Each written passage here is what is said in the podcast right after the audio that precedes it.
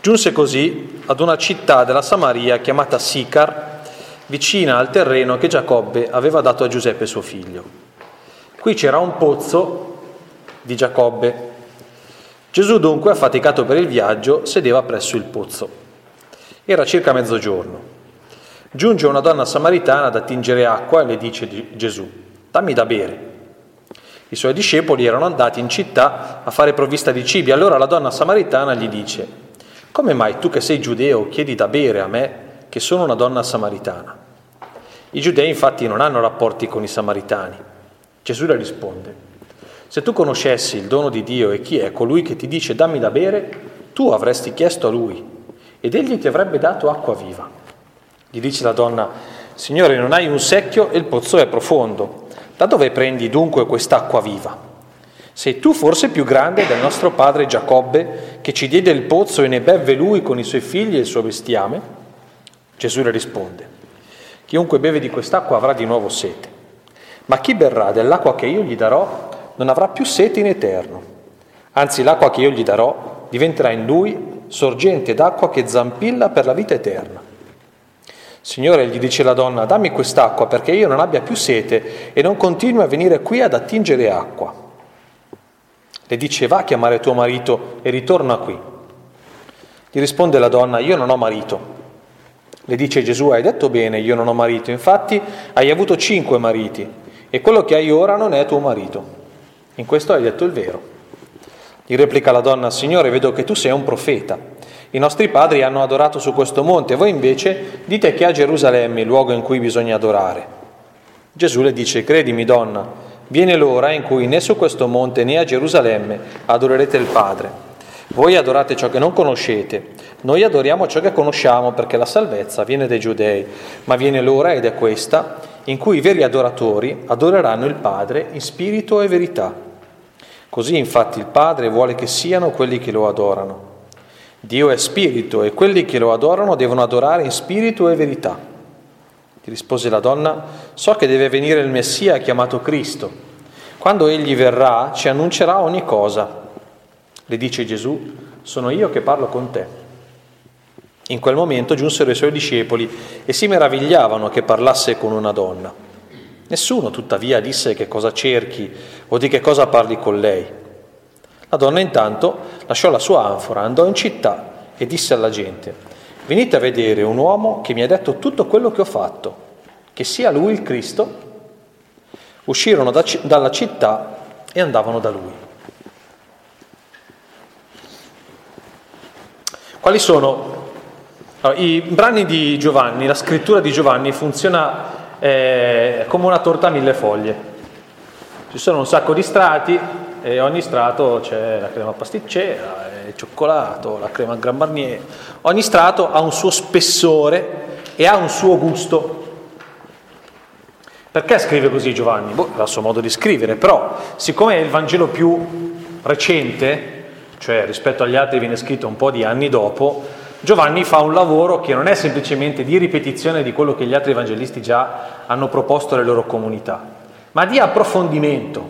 Allora raccoglie un po' del materiale degli altri evangelisti, lo arricchisce con tutta la riflessione teologica che già si stava sviluppando nelle comunità cristiane e nella sua comunità e costruisce un Vangelo nel quale sempre, nei, nei, nei brani che scrive in maniera particolare, nei dialoghi, negli incontri con i personaggi eh, che Gesù fa nel suo Vangelo, eh, costruisce, mette in campo più livelli di lettura. Ogni brano, questi livelli, hanno varie caratteristiche e nel racconto della Samaritana eh, eh, sono presenti allo stesso modo diversi livelli di lettura. Io ne ho scelti tre e da questi tre livelli, e cosa fanno questi livelli? E questi livelli, ciascuno di quelli veicola, propone un, un contenuto, un tema differente, ovviamente in modo armonico, però differente. Qualche volta magari Giovanni procede per profondità, insomma, magari il primo livello è quello dell'esperienza, Magari il secondo livello, quello un po' più profondo, è un'interpretazione teologica di quell'esperienza, un livello ancora più profondo può essere un'interpretazione ecclesiale di quell'esperienza, eccetera, eccetera. Eh, in questo caso, Tre sono i livelli che ho scelto e che approfondiamo. Il primo è quello dell'ambientazione, quello più immediato, la superficie. Siamo in un posto preciso, eh, Giovanni colloca lì l'episodio, in una terra precisa e in quella terra in un luogo particolare. Evidentemente non è casuale. Non è casuale perché quella terra e quel luogo, un pozzo, e tra i pozzi quello di Giacobbe, hanno un significato, ha un significato particolare, evidentemente. Un secondo livello è quello del dialogo tra Gesù e la donna, nei termini soprattutto della modalità con cui Gesù si propone a lei e i termini che utilizza nel proporle quell'acqua viva. Un terzo livello invece è quello magari un po' più distante che, mm, che, che, si, che, si, può fare un po' più fatica a cogliere se non lo si approfondisce con qualche eh, studio un po' più specifico, è quello dell'interpretazione simbolica del tema del pozzo, dell'acqua e della sorgente all'interno della tradizione ebraica. In tre, in tre filoni particolari, quello della legge, quello dei profeti, quello della sapienza. All'interno di questi tre grandi filoni della tradizione ebraica ci sono delle interpretazioni simboliche, o perlomeno al simbolo, all'immagine dell'acqua e del pozzo, si attribuiscono delle valenze, dei significati di volta in volta differenti. Ecco, noi facciamo adesso una ricognizione di questi tre livelli e da ciascuno di questi peschiamo qualche cosa che ci condurrà, vedrete, a concentrarci su un tema particolare che sarà un po' la chiave di lettura che vorrei dare stavolta al tema del dar da bere agli assetati. Partiamo da quello base, l'ambientazione del pozzo di Giacobbe e la Samaria. L'immagine del pozzo ha una ricchezza di richiami e di rimandi notevolissima, soprattutto dentro la storia patriarcale e all'interno della cultura di terre nelle quali la lotta alla siccità era ed è tuttora una guerra mai definitivamente vinta. Immaginatevi che cosa può significare un pozzo in un luogo in cui l'acqua è un bene scarsissimo. Diventa anzitutto una, una, una risorsa da gestire, l'ho scavato io, è mio, perciò se tu vuoi attingere l'acqua devi pagare, questo territorio dove c'è il mio pozzo diventa il mio territorio, eccetera, diventa un luogo di aggregazione sociale, ci porto a avere le bestie, ci si, incro- ci si incontra, ci si conosce, ci si saluta, magari si stringono degli accordi commerciali, poi le donne vengono a attingere l'acqua al pozzo, vengono a attingere l'acqua, allora io vedo che magari nel clan di quell'altro c'è una donna promettente, allora si stringe un accordo, si stipula un contratto matrimoniale, eccetera, eccetera. Avere un pozzo e soprattutto un pozzo alimentato da una vena d'acqua limpida in una terra come quella era una vera benedizione. O meglio, una benedizione e il premio di un lavoro. Perché trovare le vene d'acqua e scavare i pozzi era una qualità, era una dote. Sapete cos'è un rabdomante? Quelli che vanno a cercare con i legnetti le vene d'acqua? Avete mai visto questa cosa qua? Avete mai sentito parlare? Sì, il legnettino, quello fatto a Y, no? Che... Quella roba lì, andare a cercare l'acqua. Ecco, un'acqua comunque che è frutto, sì, di una, una scoperta, ma anche di un lavoro, il pozzo l'ha scavato. E spesso scavare un pozzo, voleva dire, sempre scavare un pozzo comportava un lavoro serio, un lavoro pericoloso. È pericolosissimo scavare un pozzo. Mm? È un lavoro difficile e pericoloso. Ecco bene, immaginate che cosa poteva dire dal punto di vista sociale e culturale il pozzo in una terra come quella. Non è, un, non è, è forse proprio per questo che alcune vicende dei grandi patriarchi accadono proprio, vengono ambientate attorno a dei pozzi.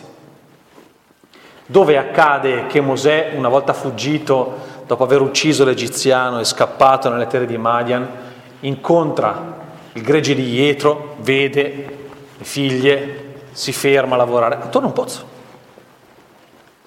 Dove Giacobbe incontra le figlie di Labano, che poi Rebecca, a un pozzo.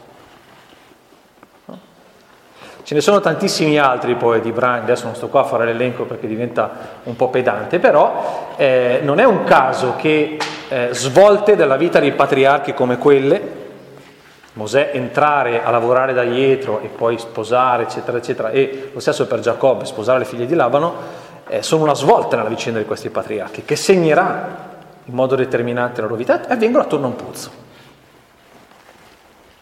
Quindi il pozzo, che già aveva tutta quella carica culturale che vi dicevo, dentro il mondo della storia dei patriarchi diventa il luogo principe di fidanzamento. Dove che si va a, si diceva una volta ai miei tempi quando il pistolino io si diceva dov'è che si va a cuccare? Si diceva così.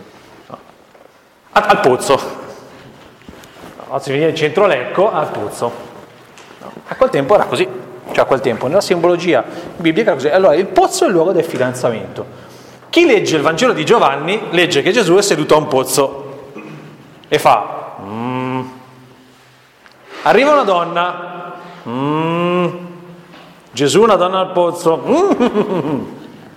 Eh sì, chi legge fa subito questo, questa conclusione. Chi aveva dietro quel retroterra di cultura biblica e di quell'ambiente fa subito questo tipo di conclusione, che ovviamente eh, Giovanni gioca in modo furbissimo perché il tema matrimoniale domina il brano, evidentemente, no?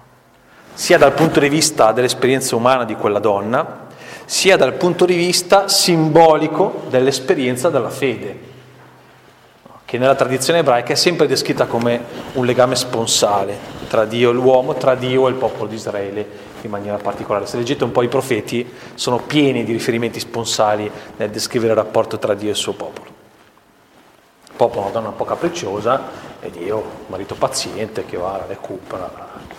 Qui non c'è nessun giudizio su Spesso capita al contrario, perciò... Eh? No, no, spesso capita che al contrario.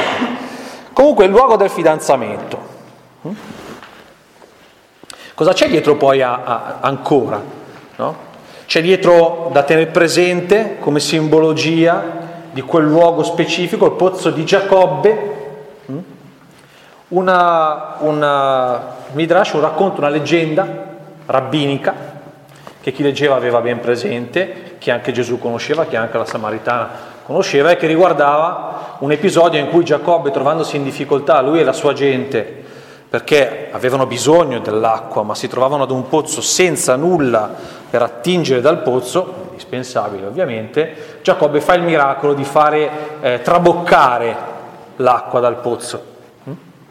È per quello che poi la donna dice, non hai un secchio per attingere, sei forse tu più grande del nostro padre Giacobbe? E perché si riferisce a quell'episodio della tradizione rabbina, quella leggenda, eh? che Giacobbe un giorno aveva bisogno dell'acqua e non c'aveva secchio, ha fatto così come Fonzi che faceva partire il jukebox, gli fa puff, fuori l'acqua dal pozzo. E l'altro grandissimo simbolo, questo quello più potente per un israelita, anche questo descritto da una leggenda eh, rabbinica che riguardava il dono fatto da Dio al popolo di Israele che camminava nel deserto di un pozzo che accompagnava, che accompagnava il cammino eh, del popolo nel deserto. Un pozzo, va bene, noi abbiamo quell'episodio della roccia, ve lo ricordate? Eh? Mosè che batte sulla roccia e sgorga l'acqua. Ma la tradizione rabbinica poi ha rielaborato il testo biblico in questa leggenda di un pozzo che stabilmente accompagnava, come la colonna di fuoco che guidava nella notte la nube che guidava di giorno il popolo, c'era il pozzo che garantiva l'acqua al popolo di Israele. C'è dietro, c'è dietro questa simbologia.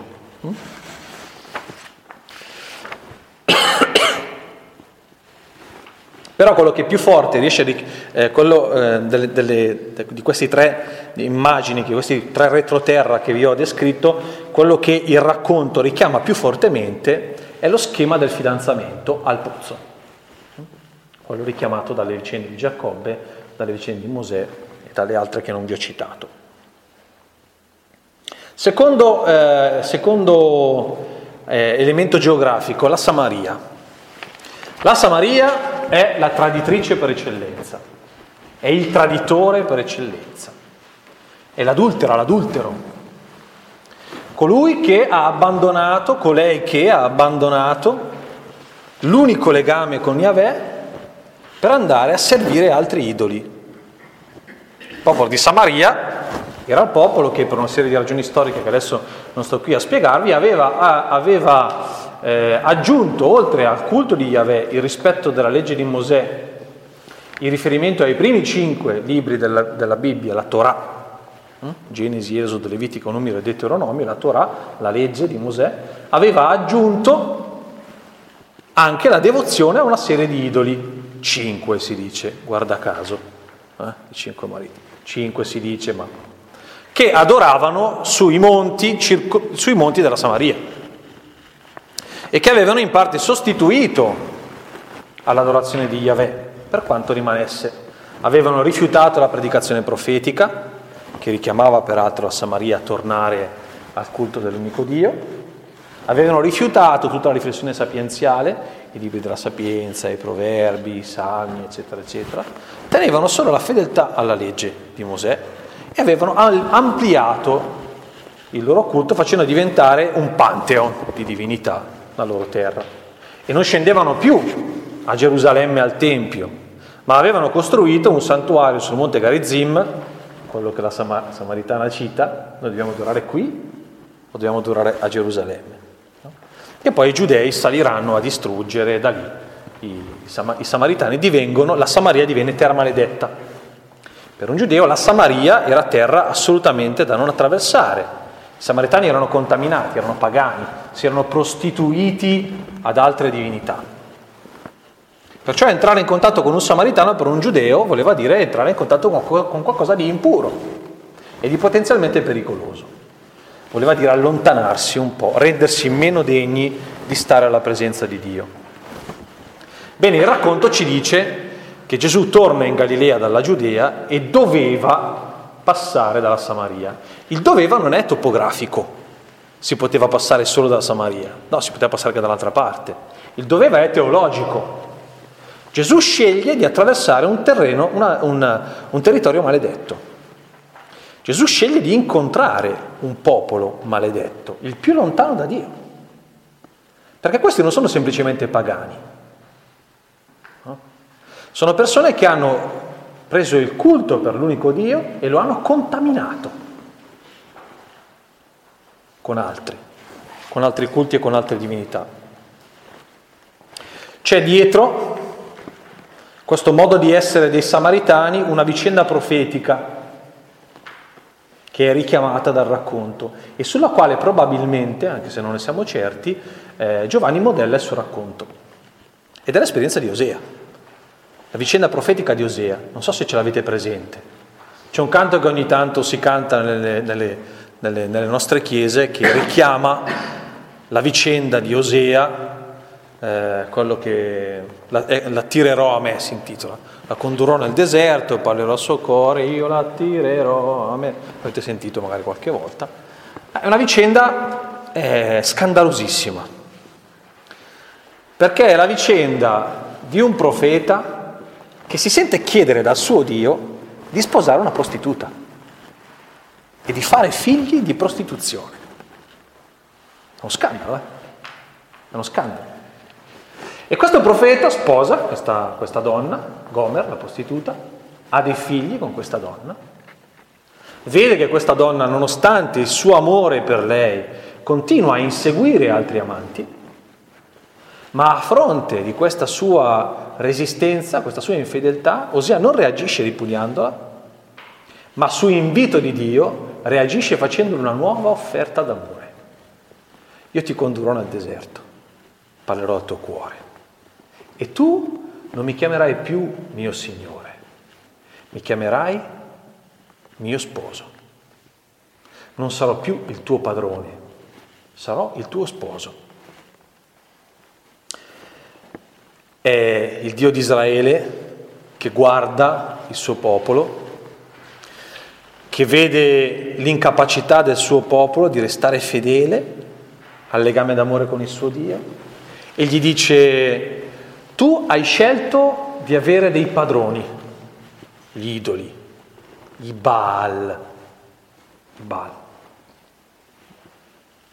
Hai scelto di avere degli idoli, hai scelto di avere dei padroni di fronte a me che ho voluto esserti padre, esserti sposo, esserti fratello. Ma io non ti ripudio. Ma ancora una volta, a fronte del tuo rifiuto nei miei confronti, del tuo tradimento verso di me, io ti offro un'altra alleanza, di mia iniziativa, per mia volontà. Senza che tu abbia alcun merito, io ti offro ancora la mia fedeltà piena e definitiva. Ecco, dietro la terra di Samaria c'è il, il, il, dovere di Gesù di passare proprio in quel territorio, c'è il richiamo a questa volontà divina, di non ripudiare mai nemmeno coloro che scelgono di essere più lontani da Lui possibile. Nemmeno coloro che consapevolmente lo tradiscono sono ripudiati. Ma a costoro, verso i quali Dio pratica la giustizia, viene offerta ciò che è il contenuto della giustizia di Dio, che non è mai l'ira, ma la misericordia, la compassione che chiama per nome le cose, tu sei stato infedele e traditore, chiama per nome, non nasconde, non dà la pacca sulla spalla, ma si fa niente, no. Chiama per nome, questa cosa è un tradimento, ma non importa non basta questo tradimento a spegnere l'amore che ho per te, non basta, è di più. E te lo fa ancora, rinnovato, più forte, più vero, più vivo.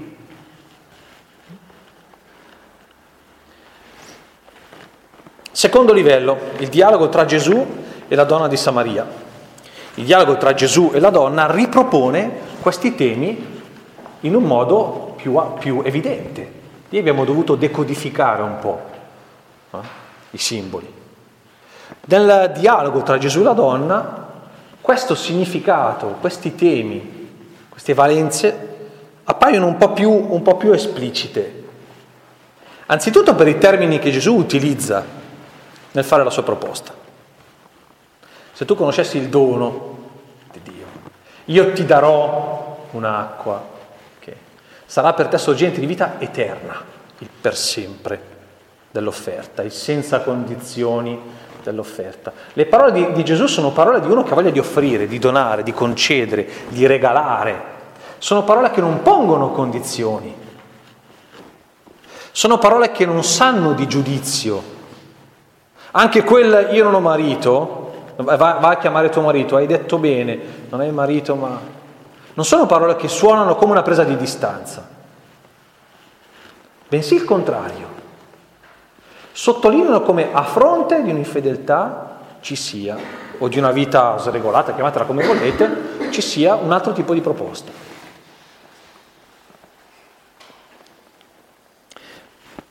Oltre alle parole di Gesù c'è un dettaglio, ma ai dettagli nelle letture del Vangelo bisogna fare sempre molta attenzione perché non sono mai casuali, c'è un dettaglio che riguarda il modo con cui Giovanni usa la parola sorgente e pozzo. Noi in italiano abbiamo tradotto in tutti i passaggi, tranne che nella espressione l'acqua che io ti darò diventerà per te, diventerà in lui sorgente, l'acqua che io darò diventerà in lui sorgente d'acqua che zampilla per la vita eterna. Nelle altre ricorrenze abbiamo sempre tradotto pozzo, vediamo il tradotto pozzo. Ma nelle prime ricorrenze, le prime due volte in cui ritorna la parola, ve l'ho messo lì nel testo, in realtà c'è un'altra espressione sorgente. C'era la sorgente di Giacobbe, l'allusione a quell'episodio in cui Giacobbe ha trasformato il pozzo in una sorgente. Mm? Gesù dunque, affaticato per il viaggio, si arriva presso il pozzo sorgente, ma sulla bocca di Gesù risuona solo la parola sorgente. È diverso? Sì, è diverso. È diverso.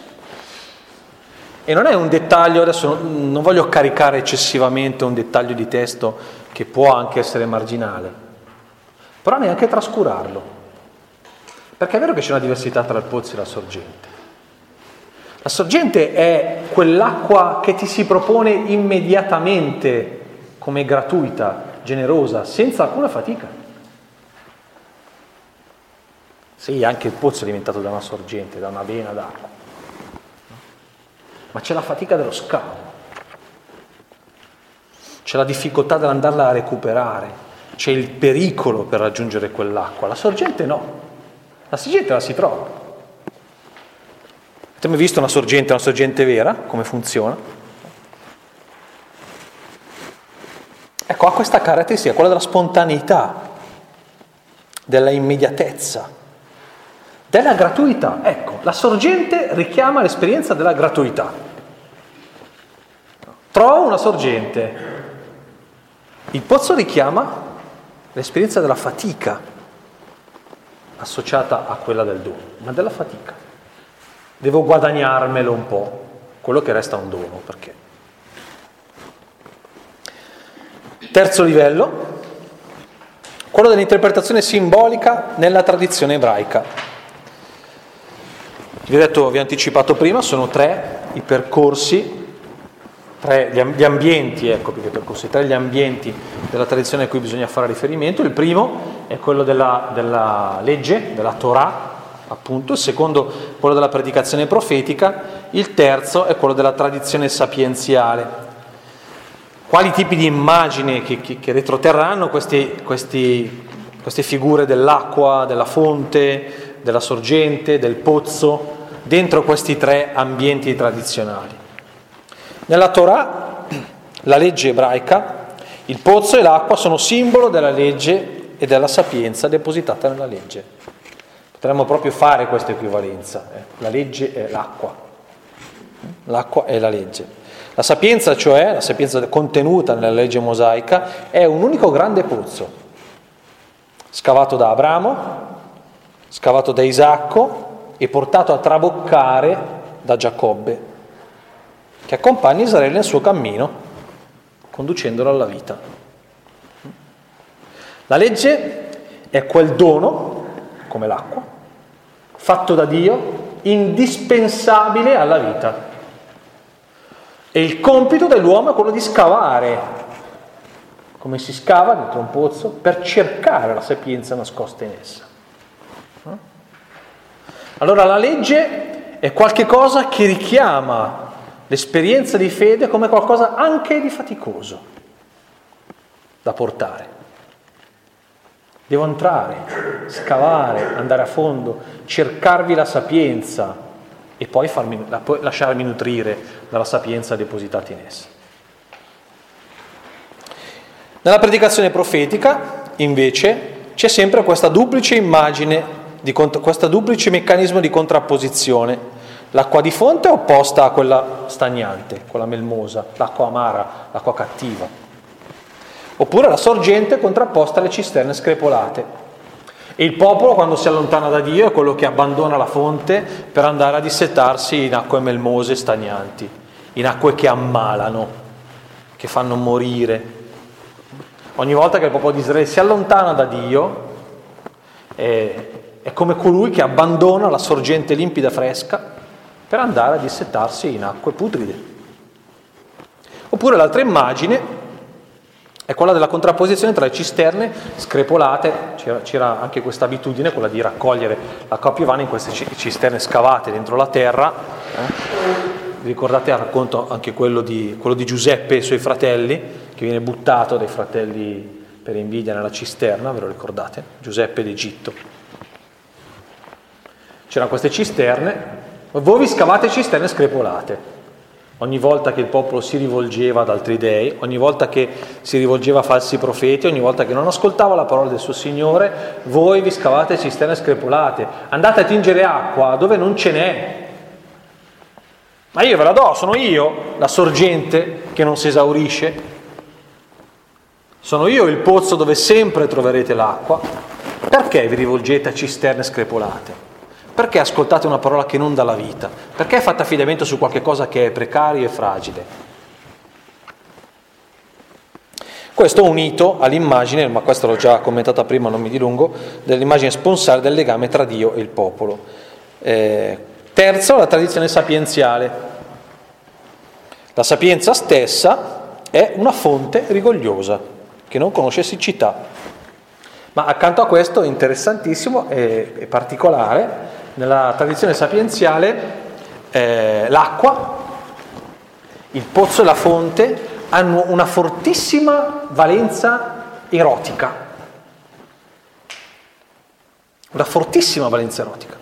Il Cantico dei Cantici descrive i due amanti così, l'uno per l'altra, pozzo e sorgente di delizie, un fortissimo linguaggio erotico.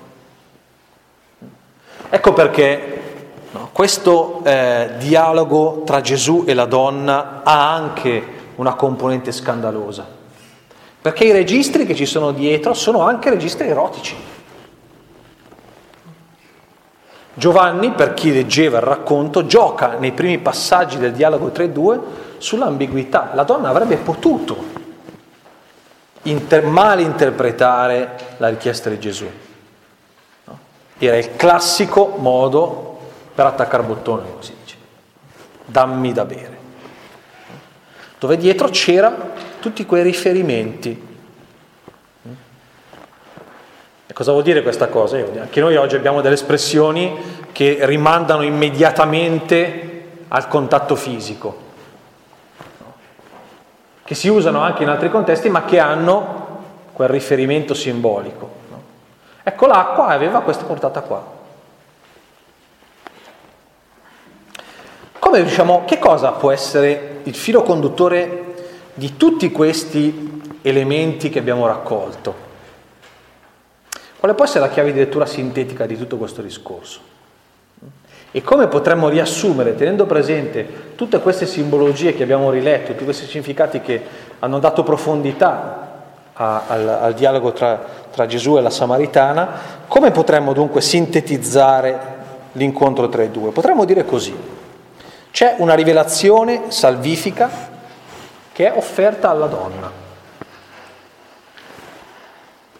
Che cos'è questa offerta? Un legame di carattere sponsale, intimo, profondo, quasi erotico, profondissimo, dal suo seno. Sgorgeranno. Dov'è la sede di questo legame? No? La profondità, ciò che è di più intimo, di più interiore. un legame di carattere sponsale in cui accogliere e nutrirsi di un amore, quell'acqua viva, simbolo dell'amore, che però rimane assolutamente immeritato, ingiustificato e gratuito, la cui fedeltà mai sarà messa in discussione e che si proporrà come un principio di vita stabile e duraturo nell'esistenza della donna. Un'offerta che solleva da ogni fatica del cercare una base solida alla propria esistenza, perché avviene come quotidiana scoperta. È l'amore del Padre in virtù dello Spirito e non della legge.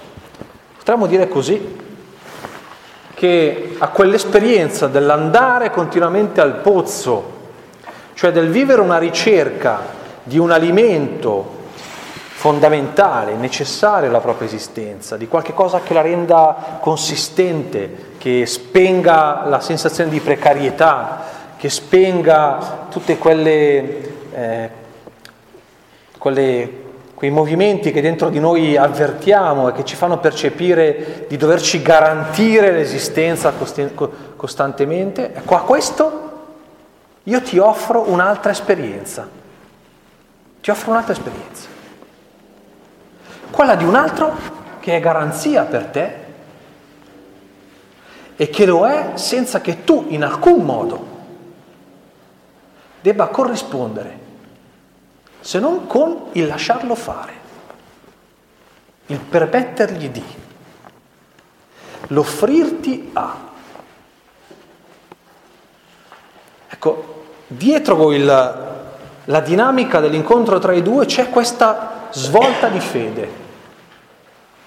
Gesù fa un'offerta gratuita di una trasformazione di vita. A te che ti trovi in una situazione di distanza, di infedeltà, di tradimento, di corruzione, usate le parole che più vi, vi aiutano a, a, a, ritradurre l'esperienza di quella donna lì, faccio un'offerta. A me. Insomma, perché? E cosa devo dare in cambio? Niente. Ma come niente? Sì, è gratis.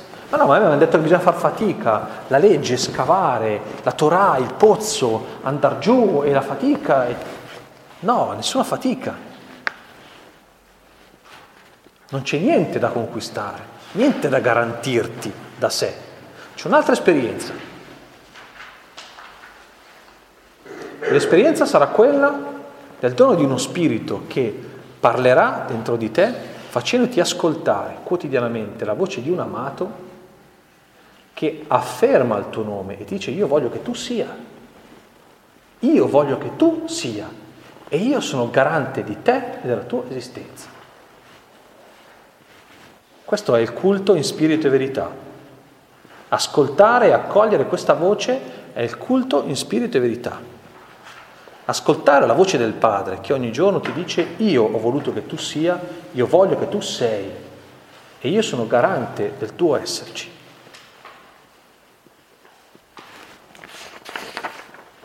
Qual è dunque il tema che emerge e con il quale potremmo sintetizzare, andiamo verso la conclusione, eh, il tema eh, attraverso il quale potremmo interpretare il tema del dar da bere agli assetati? A me sembra che la parola chiave sia gratuità e che sotto questa luce potremmo rileggere proprio l'opera di misericordia del dar da, da bere agli assetati anche dentro una dinamica familiare, anzi forse soprattutto dentro una dinamica familiare. Dal brano emerge con una forza straordinaria il tema della gratuità, dall'iniziativa di Gesù che pone la questione in termini di dono, dall'immagine dell'amore del Padre quale sorgente da godere più che pozzo da scavare con fatica, dall'immagine sponsale che ama anche a fronte del rifiuto. Da tutto questo emerge con una forza straordinaria il tema della gratuità, ma soprattutto dal simbolo dell'acqua in quanto tale, perché l'acqua è simbolo della gratuità per eccellenza. Tra i doni del creato, insieme all'aria forse, è quello che ha il maggior portato di gratuità. Essa si riceve sempre. Al massimo si raccoglie, al più si scopre. Ma l'acqua non si coltiva, l'acqua non si produce, l'acqua non si controlla facilmente. Sì, oggi siamo arrivati anche a produrre l'acqua in sintesi, in laboratorio, ma l'acqua non si produce. Non è straordinario contemplare che l'acqua ha un suo ciclo? ha una vita a sé, che si intreccia con la nostra. Per quale ragione? Per quale motivo? Se non quello di essere vita per noi. L'acqua ha una portata gratuita fortissima. Ha un suo ciclo, una vita propria che scorre parallela a quella del mondo, sostenendolo e vivificandolo senza riscontro alcuno e dichiarando anche la sua indisponibilità, anche questo è vero, nei fenomeni di radicale assenza, le siccità e di incontenibile presenza, le inondazioni, che ci ricordano che è una potenza che non controlliamo, che ci ricorda che è un bene che non sappiamo produrre, altrimenti la siccità non ci farebbe paura. Invece siamo qui a contare i giorni senza neve. Eh.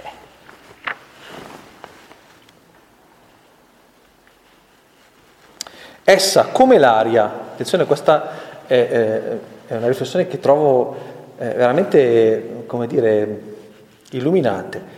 Eh, come l'aria, ma più del cibo, è l'indispensabile per eccellenza, quella senza la quale non si resiste se non per pochissimo come l'aria. 30 secondi, un minuto, due, due, tre giorni senza acqua poi comincia ad andare nei casini. È paradossale questa cosa. Si vive di un necessario, l'acqua, che non sappiamo produrre. Si dipende da qualche cosa che però ci è dato gratuitamente e che non è a disposizione. Questa secondo me è un'immagine straordinaria. Il gratuito per eccellenza, l'acqua, è ciò che ci è più necessario, o l'aria anche, è ciò che ci è più necessario. La cosa che è più intimamente connessa col nostro essere in vita, col nostro restare in vita, è qualcosa che ha a che fare con la gratuità. È come dire che l'uomo vive dentro un'esperienza di gratuità. Che, l'esistenza dell'uomo è un'esperienza di gratuità, anzitutto un'esperienza di gratuità, e non di fatica, di merito, di giustificazione della propria esistenza, no, di gratuità. E che l'uomo vive quando c'è questo e muore quando non c'è questo. Muore quando non c'è questo. L'uomo quando deve meritarsi ogni cosa, chi è in grado di meritarsi ogni cosa? Chi di noi non vive dentro una gratuità? Facciamo un esempio. Le vostre case sono riscaldate? Qualcuna di più, qualcuna di meno magari, ma immagino siano riscaldate. Abbiamo finito, eh? ho capito che vi ho spianato anche oggi, ma abbiamo quasi finito. Sono riscaldate? Immagino di sì. Beh, cioè io lo pago il riscaldamento, col sudore della fronte. Sì, tu pagherai il riscaldamento, ma tu dimmi se riuscirai mai con il lavoro che fai a giustificare tutto ciò che ti permette, tutto ciò in termini di storia, cultura, evoluzione, sviluppo, uomini che hanno lavorato, persone che hanno inventato, eccetera, eccetera, ciò che ti permette di avere la casa calda. Ma non ti bastano un secolo di lavoro per, per giustificare quella roba lì. Ogni volta che accendi un telefonino, ho pagato un sacco di soldi, sì, avrei pagato un sacco di soldi, ma non riuscirai mai a pareggiare il valore di quella cosa che stai utilizzando in termini di quantità di risorse che nella storia sono confluite per realizzare quella cosina lì che tu tieni in mano. Questo basta per percepire quanto noi viviamo dentro un'esperienza di gratuità. E l'uomo che pensa di guadagnarsi ogni cosa è un folle. È un folle. L'acqua è l'evidenza più clamorosa di questa cosa che ci dice che la nostra esperienza di uomini è un'esperienza di gratuità e quelli che hanno insegnato la fede e il Vangelo come una dinamica nella quale noi davanti a Dio dobbiamo in qualche modo giustificare il suo amore per noi o meritarci il suo amore per noi, hanno costruito un idolo come quello dei Samaritani, anche quando è stata la Chiesa a farlo. Le mie catechiste che mi hanno detto che dovevo guadagnarmi il paradiso, mi stavano parlando di un idolo, non del Dio di Gesù Cristo. Il paradiso non si guadagna, il paradiso è gratis. Quello che tu vivi nella tua vita in termini di opere evangeliche sono il modo in cui tu dichiari la fede in quel paradiso. Io credo a questo Dio, perciò oriento la mia vita secondo la sua parola. È l'unico modo che abbiamo per esprimere la nostra fede, in modo serio ovviamente non pur parler. Ma in modo serio, quale altro modo abbiamo se non quello di far sì che la nostra vita sia una riproposizione di quella parola lì? Sia una fedeltà a quella parola, almeno, almeno provarci a farlo. Eh?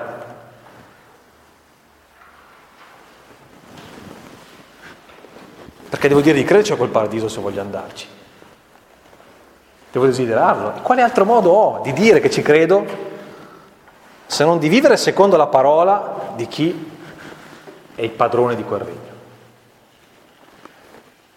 Ma, quale, ma, ma non sono in grado di pagarmi sul serio il riscaldamento in casa, devo pagarmi il paradiso. Siamo folli. Sai cosa costa il biglietto? No. Sono stato in Portogallo, ma ho pagato l'aereo. Ma un viaggio così non, non ti basta una vita per pagarlo in termini di, di contenuto termini di contenuto autentico di quel viaggio lì. E devo pagarmi quello in paradiso. Ma devi pagare.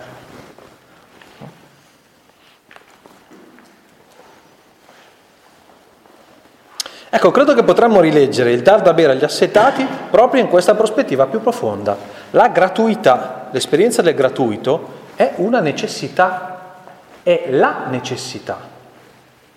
L'esperienza del gratuito, il sentire, il percepire che noi viviamo, non perché in qualche modo ci stiamo garantendo qualcosa, ma perché c'è qualcuno che continua tutti i giorni a pronunciare il tuo nome.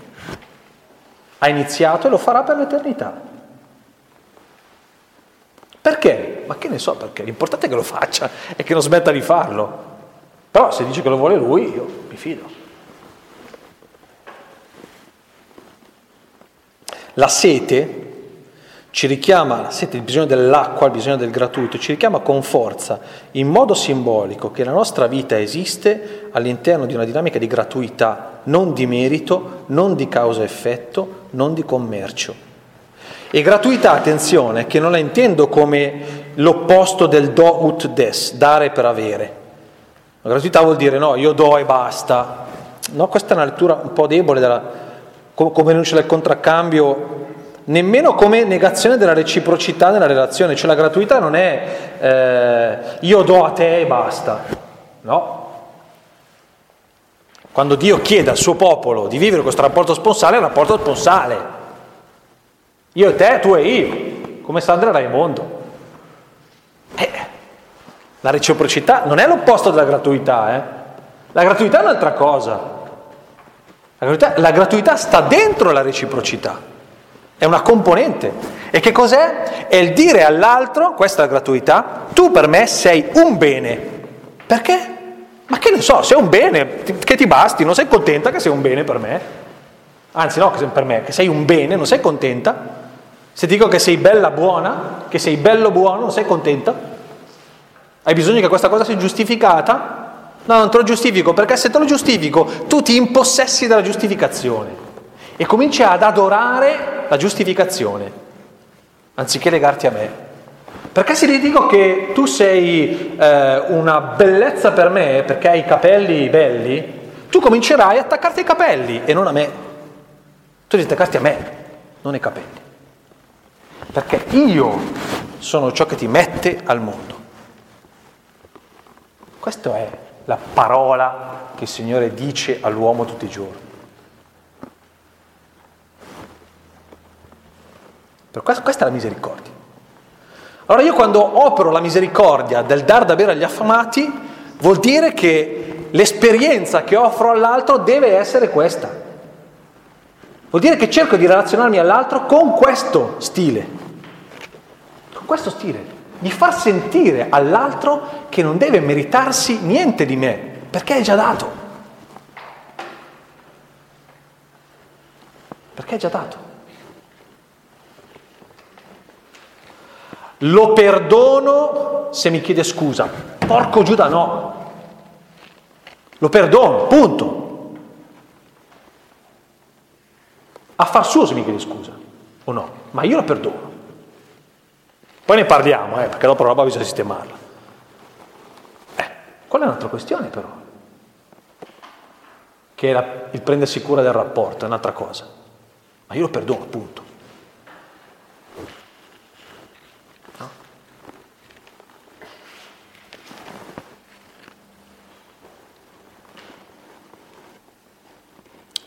Gratuità è la presa di iniziativa senza riposo prendo continuamente e sempre l'iniziativa, senza motivo, se non, se non l'amore. Non ho bisogno di un altro motivo. E proprio perché ho questo motivo fondamentale che è l'amore che prendo sempre l'iniziativa. Appunto.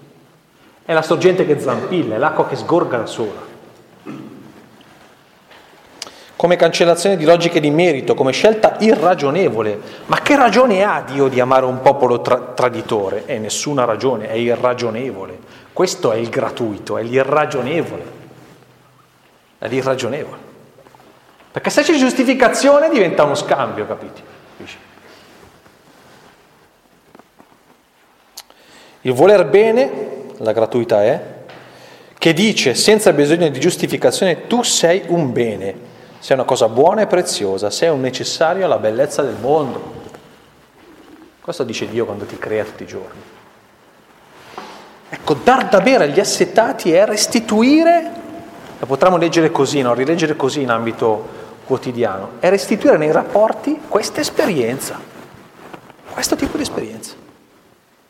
Guardate che è ciò che ci tiene in vita questa cosa. La vera solitudine radicale la vera solitudine radicale non è non avere nessuno che ti vuole bene, è non avere nessuno che ti vuole bene in questo modo. Questo è. Sentire che il bene che gli altri ti offrono ha sempre qualche giustificazione.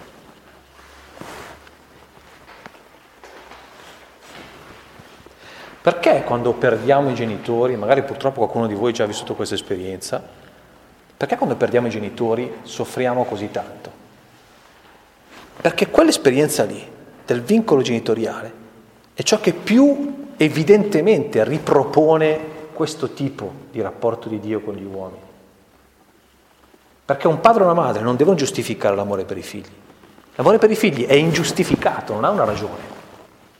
E che ragione ha? non ce l'ha una ragione.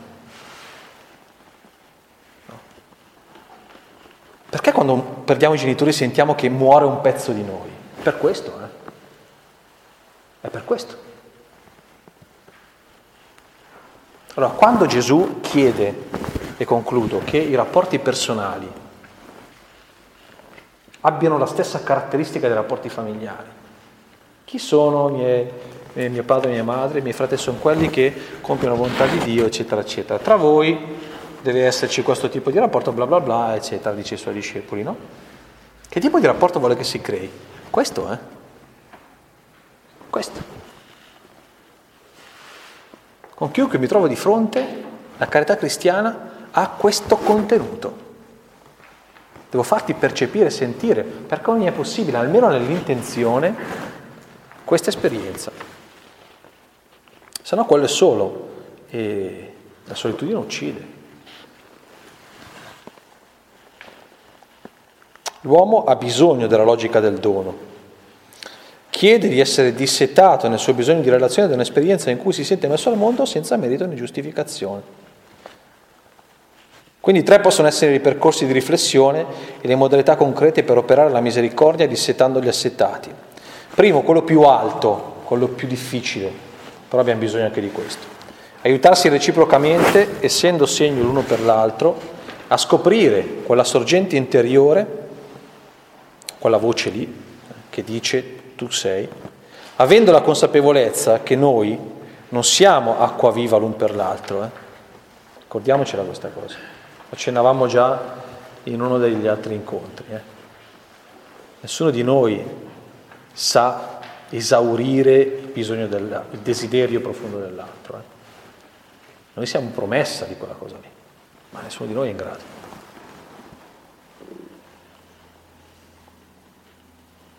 Allora dobbiamo essere segno l'uno per l'altro di quell'acqua viva lì, di quell'amore lì, di quella voce lì che ti dice tu sei un bene, punto. Essere segno, ma a quello dobbiamo rimandarci l'un con l'altro. Eh non avere la pretesa di essere io per l'altro l'acqua viva. Questo è un tradimento del senso più alto e più vero del matrimonio cristiano. Eh.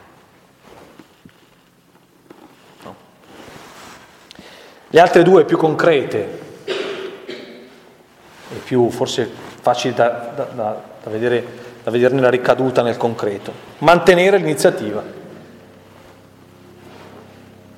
Io credo che questo sia difficilissimo. Forse magari proprio dentro un rapporto, dentro le relazioni in generale, mantenere l'iniziativa. Non è che bisogna fare il gioco rubarsi l'iniziativa, ma no come principio, come principio di relazione. No, mantenere l'iniziativa. Cioè smontare il, la, la logica della risposta. No, sempre un'affermazione del bene dell'altro la mia. quasi a priori. Mantenere l'iniziativa nel rapporto con l'altro. Cosa vuol dire quotidianamente mantenere l'iniziativa? Quali sono quelle logiche invece nelle quali io sempre metto l'altro nelle condizioni sottili di dovermi dare una giustificazione del mio bene per lui e per lei? Ci sono, eh? Ci sono. Ciascuno ha i suoi giochetti per fare questa cosa, ma lo facciamo. Lo facciamo. Volete un esempio banale?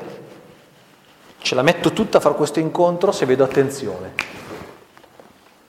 Se non vedo attenzione, sì, lo faccio, No, mantenere l'iniziativa. Ho fatto l'esempio più immediato che coinvolge me, così si capisce. Ma è sottile, no? È però determinante, è determinante. Terzo, ripensare la fedeltà come altro nome della gratuità. Cosa vuol dire questa cosa? Vuol dire che essere fedeli è affermare a priori, a priori, prima di qualsiasi altra cosa, che io sono per te e con te. Questo precede qualsiasi altra cosa, fosse anche il tuo rinnegarmi. Questo fa la pelle d'oca. Eh. A me che non sono neanche sposato, figurati. E però, però questa è la radicalità, la radicalità che chiama, alla quale ci chiama questa parola.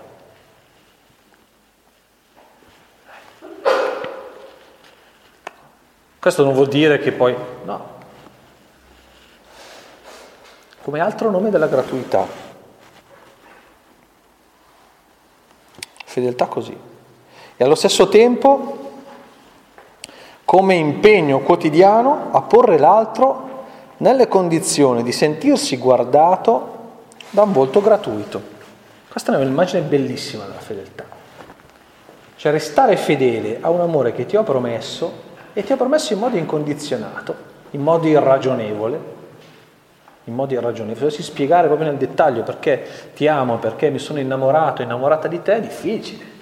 Sì, uno può mettere qualcosa, ma poi il mistero di quell'amore lì resta un po' inafferrabile, di fatto è così. Ma questo mistero qui, no, resto fedele a questo, resto fedele a questa cosa che ti ho detto.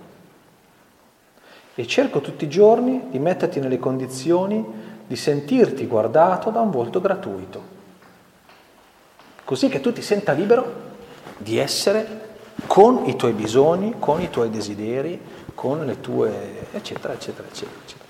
come quella donna. Dammi di quest'acqua, dice la donna, perché così io non venga più a attingere. Perché esclama così? E perché c'è quel se conoscessi il dono di Dio, il dono di Dio, Ah, è gratis. Allora posso dire di aver bisogno, perché è gratis. Perché se mi dicevo devo pagare, non lo dicevo perché non ce l'ho da pagare. Ma se è gratis, allora ho bisogno, sì, ho bisogno. Ecco, questo restare fedele a questa promessa d'amore libera l'altro, lo libera. Lo mette nelle condizioni di essere quello che è, anche con i suoi bisogni, anche quelli magari più difficili da esprimere, quelli più, più poveri, quelli no, che, che sono legati ai nostri aspetti un po' più, un po più, più umani, ecco, magari anche un po' più bassi qualche volta.